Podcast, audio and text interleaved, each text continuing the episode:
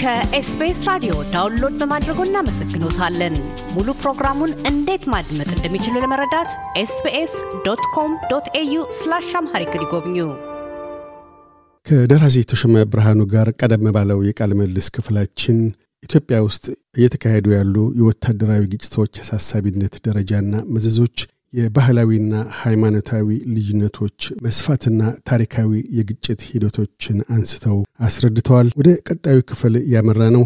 ኢትዮጵያውያን ለኢትዮጵያ ዘላቂ ህልውና፣ ሰላምና መረጋጋት መስፈን፣ ለልማታዊ እድገት የታሪክ እርቅ ያሻናል የሚል አማራጭ መፍትሄ እሳቤ ያለዎት የታሪክ እርቅ አንኳር እሳቤ ምንድን ነው? ግብር ላይ ማዋልስ የሚቻለው እንደምን ነው? በሚል ነው። የደራሲ ተሾመ ምላሽ እንዲህ ነው። ታሪክን ለማስታረቅ የሀገራችንም ልምድ አለ። የውጭ ሀገሮች በርካታ ልምዶች አሉ። በመሰረቱ ታሪክን ማስታረቅ ማለት የተጣላ ታሪካችን ማለትም በተለያዩ ጊዜያት የተፈጸሙት በደሎች ወደፊት መጥተው ወደ ላይ መጥተው በነዛ ጉዳዮች ላይ ውይይት ተደርጎ አዎ በዚህ ጊዜ የተደረገው በደል ስህተት ነው ብሎ ማመን ነው። ለምሳሌ በአሁኑ ጊዜ ስንመለከት እኛ የበደልነው በደል የለም።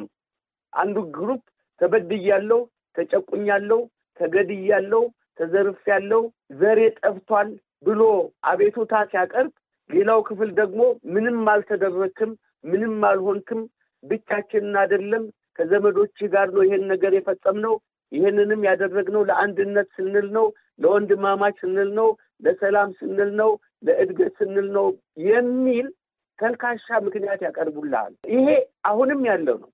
አሁን የመኖሩ ጉዳይ አይደለም። እንደ አሜሪካ፣ እንደ እንግሊዝ ሀገር፣ እንደ ጀርመን ሀገር ባሉ ያሉ ኢትዮጵያውያንም የሚያነሱት ትልቅ እና በስህተት የተሞላ አካሄድ ነው። በመሰረቱ ሰዎች ተበድለናል ካሉ ቢያንስ ቢያንስ ምን ተበድላችሁ ተብለው ሊሰሙ ይገባል።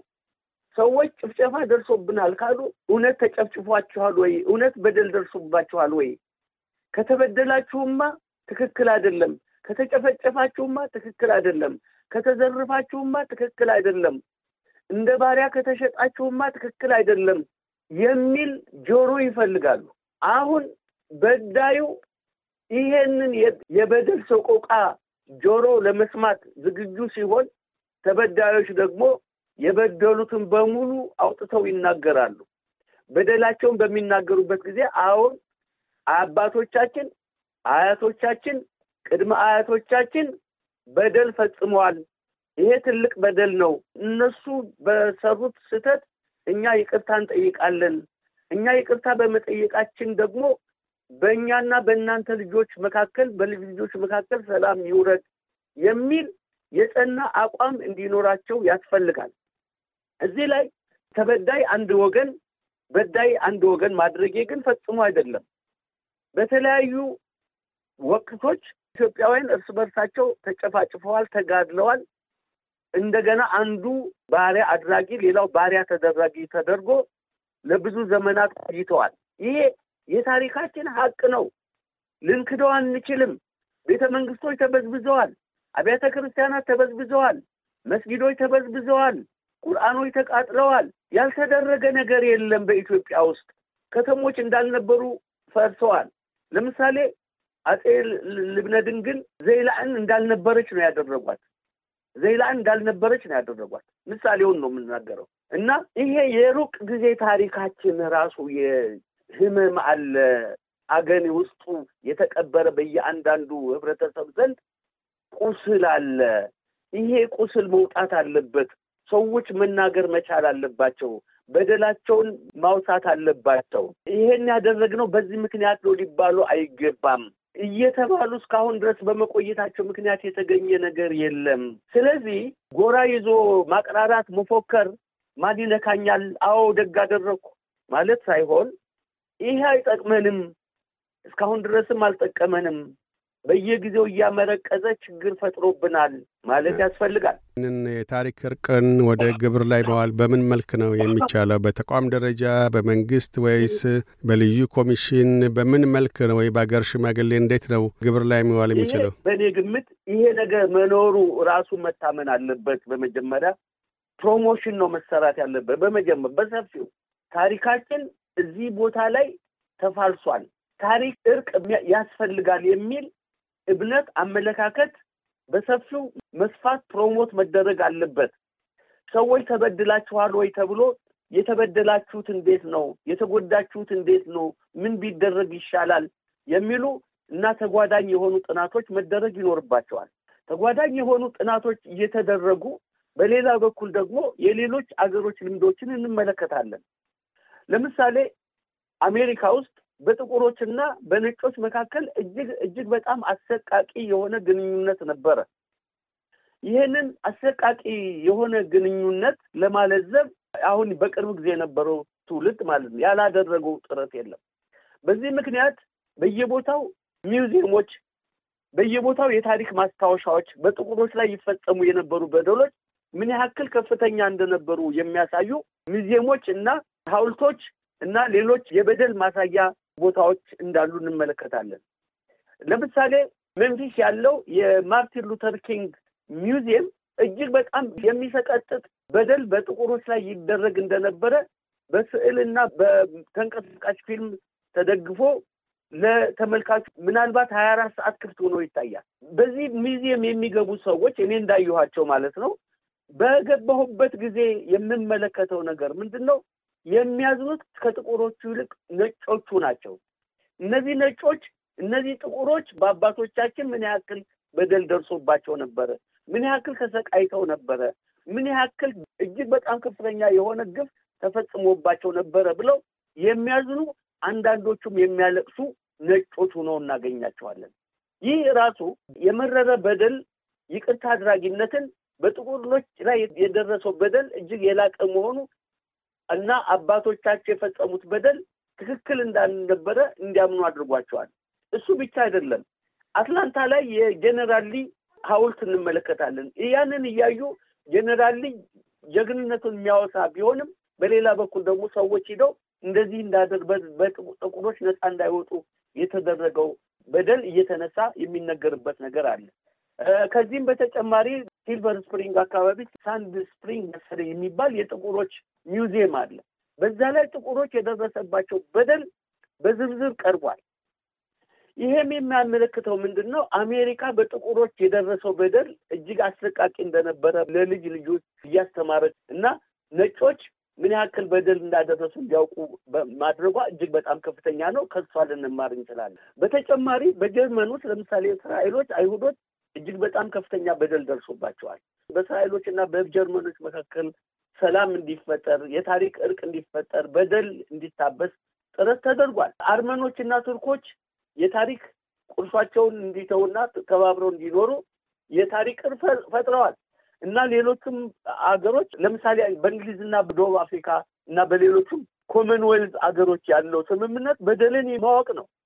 ኢጣሊያ እኮ የበደል ካሳ እንዲሆን ብላ ነበር የቆቃ ግድብ እንትን ያለችው። ሌሎችንም ያደረገቻቸው ነገሮች ማመን ነው። እኛ እንደዚህ አይነት በድለናል። በመበደላችን ምክንያት ሰዎች ተከፍተዋል፣ ሰዎች ተዋርደዋል፣ ሰዎች እንደ ባሪያ ተሽጠዋል። ስለዚህ እንደዚህ የተዋረዱ ሰዎች ደግሞ ታሪካቸውን ወደ ልጅ እያሳለፉ ቆይተዋል። ይሄ እስካሁን ድረስ ቁርሾ አስከትሎብናል።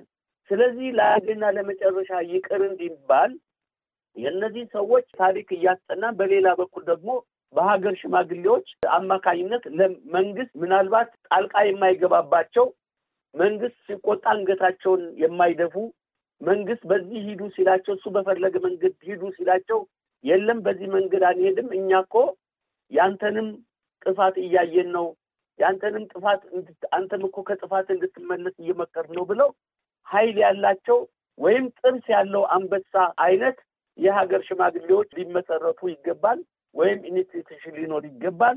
ያ institution መንግስት በዚህ ሂድ፣ በዛ ሂድ፣ በዚህ ውረድ፣ በዚህ ውጣ የማይለው መሆን አለበት። ለምሳሌ ለዚህ ጥሩ መነሻ ሊሆንን የሚችለው የአፋር ሱልጣኖች ናቸው። የአፋር ሱልጣኖች በመንግስት ጣልቃ አይገቡም። ነገር ግን መንግስት በደል በሚያደርስበት ጊዜ መንግስት መሪዎችን ይመክራሉ። ጎሳዎች እና ጎሳዎች በሚጣሉበት ጊዜ ያስታርቃሉ። በተመሳሳይ ሁኔታ የሶማሌ ኦጋዞችም የሶማሌ ገራዶችም ቢሆን በመንግስት ስራ ጣልቃ አይገቡም።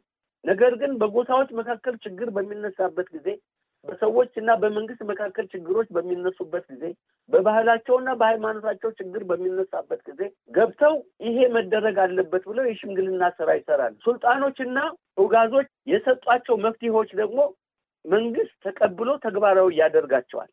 ይሄ ልምድ አለን። ምናልባት የዚህ የአባገዳ ስርዓትም ቢሆን በአሁኑ ጊዜ የመንግስት ባለስልጣኖች የአባዱላን ክብር ሞገስ በአንድ በኩል ገዢዎች ሆኖ በሌላ በኩል እነሱ ጋር ጣልቃ ሲገቡ ሲታይ ምናልባት ተጽዕኖ የፈጥሩበት ይሁን እንደሆነ ወይ ተብሎ ካልተደረገ በስተቀረ ድሮ በነበረው የገዳ ስርዓቱ ምንድን ነው የሚያደርገው? ሽማግሌ ሆኖ በጎሳዎች መካከል የሚፈጠረውን ቅራኔ የሚፈጠረውን ችግር ይፈታ ነበረ።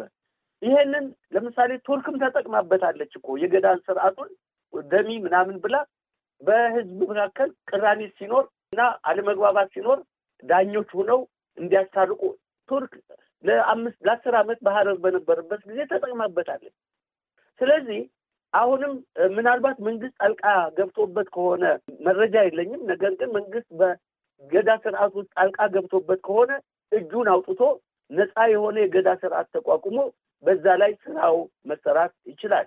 በእንደዚሁም ደግሞ ሲዳማዎችም አላቸው፣ ወላይታዎችም አላቸው፣ ጋሞ ጎሞዎችም የባህል መሪዎች አላቸው። እነዚህ የባህል መሪዎች ተጠናክረው ከመንግስት ተጽዕኖ ነፃ ሆነው መንግስት ጣልቃ ሳይገባ የመንግስት መካሪዎች መንግስት ያጠፋ የሚገስጹ ኃይሎች ሆነው ተደራጅተው ወደ ሀገሪቱን ወደ ዘላቂ ሰላም ሊያመጣት ይችላሉ። እነዚህ ሰዎች ተሰባስበው እንደዚህ አይነት በደል ደርሷል፣ አዎ ደርሷል በዳይ ማን ነው እከሌ፣ ተበዳይ ማን ነው እከሌ። ስለዚህ ያ በደል እንዲወርድ እከሌ ይሄን ይካስ፣ ይሄን ያድርግ ብለው ውሳኔ ሊሰጡ ይችላሉ። ስለዚህ የታሪክ እርቅ አመለካከትን ማስፋት ማጎልመት ያስፈልጋል። በሀገራችን ዘላቂ ሰላም ሊመጣ የሚችለው እከሌ እከሌ በድሏልና ይቅር እንባባል። ከዚህ ቦታ ከዚህ በኋላ ለልጆቻችንም አይጠቅምም፣ ለልጅ ልጆቻችንም አይጠቅምም መዳማት ይቅርብን የሚል እምነት በውስጣችን መኖር አለበት። መንግስታት እስከ አፍንጫቸው ስለታጠቁ የሚያስቀሩት ችግር አይኖርም። ከደርግ የበለጠ የታጠቀ ኃይል አልነበረም። እውነት ለመናገር ኢህአዴግም ቢሆን በጣም ከፍተኛ የሆነ ኃይል ነበረው። የአሁኑ መንግስትም እጅግ የተራቀቀ ወታደር ሊኖረው ይችላል። ነገር ግን ልክ እንደ ቡቱቶ ጨርቅ አንድ ቦታ ሲጠግነው በሌላ ቦታ ፈትልኮ ይወጣል። ችግሩ ጊዜያዊ የሆነ ሰፕሬሽን ነው እንጂ አፈና ነው እንጂ ዘላቂነት አይኖረውም። ወደ ዘላቂ መፍትሄ ለመሄድ ግን የታሪክ እርቅን ተግባራዊ ማድረግ አለብን የሚል አመለካከት አለኝ። እውነተኛ የሆነ እርቅ በእርግጥም ወደ ኢትዮጵያዊ አንድነት ወደ ኢትዮጵያ የጋራ ሀገርነት የሁሉም የጋራ ባለቤትነት የሚሆንበት በሃይማኖቱም ዘርፍ ሁሉም በኩል ደረጃ የሚተያይበት ሌላው የሌላውን አክብሮ የግጭት ምንጭ ሳይሆን የሚዘልቅበትን ያንን ብልሃት ለማምጣት ከወረቀት ላይ ከሚነደፉ ወይም ከሚቆሙ ሙዚየሞች ባሻገር በእርግጥ የሰው ልጅ አስተሳሰብ መቀየር ነው፣ የዜጎችን አስተሳሰብ መቀየር ነው ዋናውና ያንን በአጭር ጊዜ ኢትዮጵያውያንን የአእምሮ የአስተሳሰብ ብስለት ቀይሮ ለዛ ደረጃ ላይ ማድረስ ይቻላል ይላሉ ወይስ ይሄ እንደ መነሻ ሆኖ ሁሉም ነገር ሂደት ስለሚጠይቅ በሂደት በአስር በሚቀጥሉት ሀምሳ ዓመታት ጊዜ ውስጥ እዛ ደረጃ ላይ ለመድረስ ነው የእርስዎ እሳቤ ወይም አታይ? ያለን የጂኦፖለቲካ ችግርም እኮ ቀላል አይደለም። እኛ እርስ በርስ እንባላለን። እርስ በርስ የሚያባሉን ኃይሎች ደግሞ አሉ። በመሰረቱ እኛ ይሄንን በደላችን ይቅር ብለን አንድ ሆነን እንቁም ሲባል እኮ እርስ በርስ እየተባላን ጠላቶቻችንን ማየት አልቻልንም። ለዚህ ሁሉ እርስ በርስ መጨፋጨፍ እኛ እርስ በርስ እየተጨፋጨፍ እሱ ከእነሱ ዳር ቆመው ያዩናል እና እነዚህን ሰዎች እንያቸው ወደሚልም ይሄዳል። አሁን ብቻውን የቆመ አይደለም የኢትዮጵያ የእርስ በርስ ግጭት። እንደሚታወቀው ሁሉ ሳውዲ አረቢያ የቀይ ባህር እና የገልፍ አካባቢዎች የበላይ መሆን ትፈልጋለች። ኳታር ትንሽ መሆኑ አይደለም። በቀይ ባህር እና በገልፍ አካባቢ ታላቅነቷን ለማስመስከር ትፈልጋለች። ቱርክም እንደዚሁ በቀይ ባህር የነበራትን የበላይነት አስጠብቃ ተጠቃሚ መሆን ትፈልጋለች። ከእነዚህ ሀገሮች ሌላ እስራኤልም ቢሆን የራሷ interest አላት እና አስጠብቃ መኖር ትፈልጋለች። እሷ ብቻ አይደለችም። የታወቁት ታላላቆቹ የአሜሪካ መንግስታት፣ የፈረንሳይ መንግስታት፣ የእንግሊዝ መንግስታት እና ሌሎች ጀርመኖችም በቀይ ባህር ላይ ከፍተኛ ፍላጎት አላቸው። ስለዚህ እነዚህ ሀገሮች በአገራችን ጉዳይ ላይ ጣልቃ ይገባሉ። የእኛ ጎረቤት የሆነችው ግብፅ ጭምር በቀይ ባህር ጉዳይ የበላይነትን ለመጎናጸፍ የማትፈነቅለው ድንጋይ የለም። ከዚህ ላይ የአባይ ጉዳይ ይነሳል። የአባይ ጉዳይ ብቻ ሳይሆን ነገ ደግሞ የተከዜ ጉዳይ ይነሳል። እሱ ብቻ አይደለም፣ ነገ የዋቢ ሸበሌ ጉዳይ እንደሚነሳ ምንም ጥርጥር የለውም። የጋምቤላ ወንዛችን ጉዳይ የማይነሳበት መንገድ የለም። Lake Victoria ጉዳይ የማይነሳበት ጉዳይ ምክንያት የለም። እነዚህ ሁሉ latent የሆኑ የተቀበሩ የታፈኑ የወደፊት ችግሮቻችን ናቸው። በእነዚህም እየተነሱ ችግር ሊፈጥሩብን የሚችሉ መሆናቸው መታወቅ አለበት። ለዚህ ነው በሀገራችን ይሄ ይሄ በደል በደል ተፈጽሟል፣ በመጀመሪያ እርቅ፣ ሰላም እናውርድ፣ ታሪካችን እናስታርቅ፣ እርስ በርስ ይቅር እንባባል፣ ወደ ጋራ ጠላቶቻችን እንይ። አገራችንን እንደዚህ አድርገን ካላሳደግን፣ ሰላማችንን እንደዚህ አድርገን ካላስከበርን ግን በየጊዜ በእነሱ ምክንያት በሚነሱ ጦርነቶች በእነሱ ግፊትም ጭምር በሚነሱ ጦርነቶች ሰላማችን እንደደፈረሰ ይኖራል። እርስ በርሳችን የተጨፋጨፍን እንኖራለን ለማለት ነው እንጂ በታሪክ እርቅ የሚቆም ነገር አይደለም። የታሪክ እርቁ የመጀመሪያ ደረጃ ነው። ተከታዮቹ ጠላትን ማየትና እንዳንሰራ ወደፊት እንዳንራመድ የሚያደርጉ ኃይሎች እኛን እንቆጣጠራቸው የሚሉ ኃይሎች ባሪያ እናድርጋቸው የሚሉ ኃይሎች እንድናይ የሚል ሀሳብ ያካትታል የታሪክ እርቁ እና ይሄን ለማለት ነው። ደራሲ ተሾመ ብርሃኑ ከማል ስለ ቃለ ምልልሱ እናመሰግናለን። እኔም ስለ ጋበዛችን በጣም አመሰግናለሁ። ኢትዮጵያ እንድታድግ ሁላችን በርትተን ስራ እንዳልከው የኢትዮጵያ ጉዳይ የአጭር ጊዜ አይደለም። የአንድ መንግስት ጉዳይ አይደለም። የጊዜያዊ መንግስት ጉዳይ አይደለም። የቆየ ችግር ነው። ስለዚህ ይህን የቆየ ችግር ለመፍታት ሁላችንም መረባረብ አለብን ብለን ሚዲያዎች በሙሉ ጥረት ማድረግ አለብን። አንተም የጀመርከውን ጥረት ብትቀጥል ታሪኩን ወደፊት እንደምትገፋው ጥርጥር የለኝም። ስለጋበዝከኝ እጅግ በጣም አመሰግናለሁ። እያደመጡ የነበረው የኤስቢኤስ አማርኛ ፕሮግራምን ነበር። የፕሮግራሙን ቀጥታ ስርጭት ሰኞና አርብ ምሽቶች ያድምጡ። እንዲሁም ድረገጻችንን በመጎብኘት on demand እና በ SBS mobile app ማድመጥ ይችላሉ። ድረገጻችንን SBS dot com dot au Amharic ን ይጎብኙ።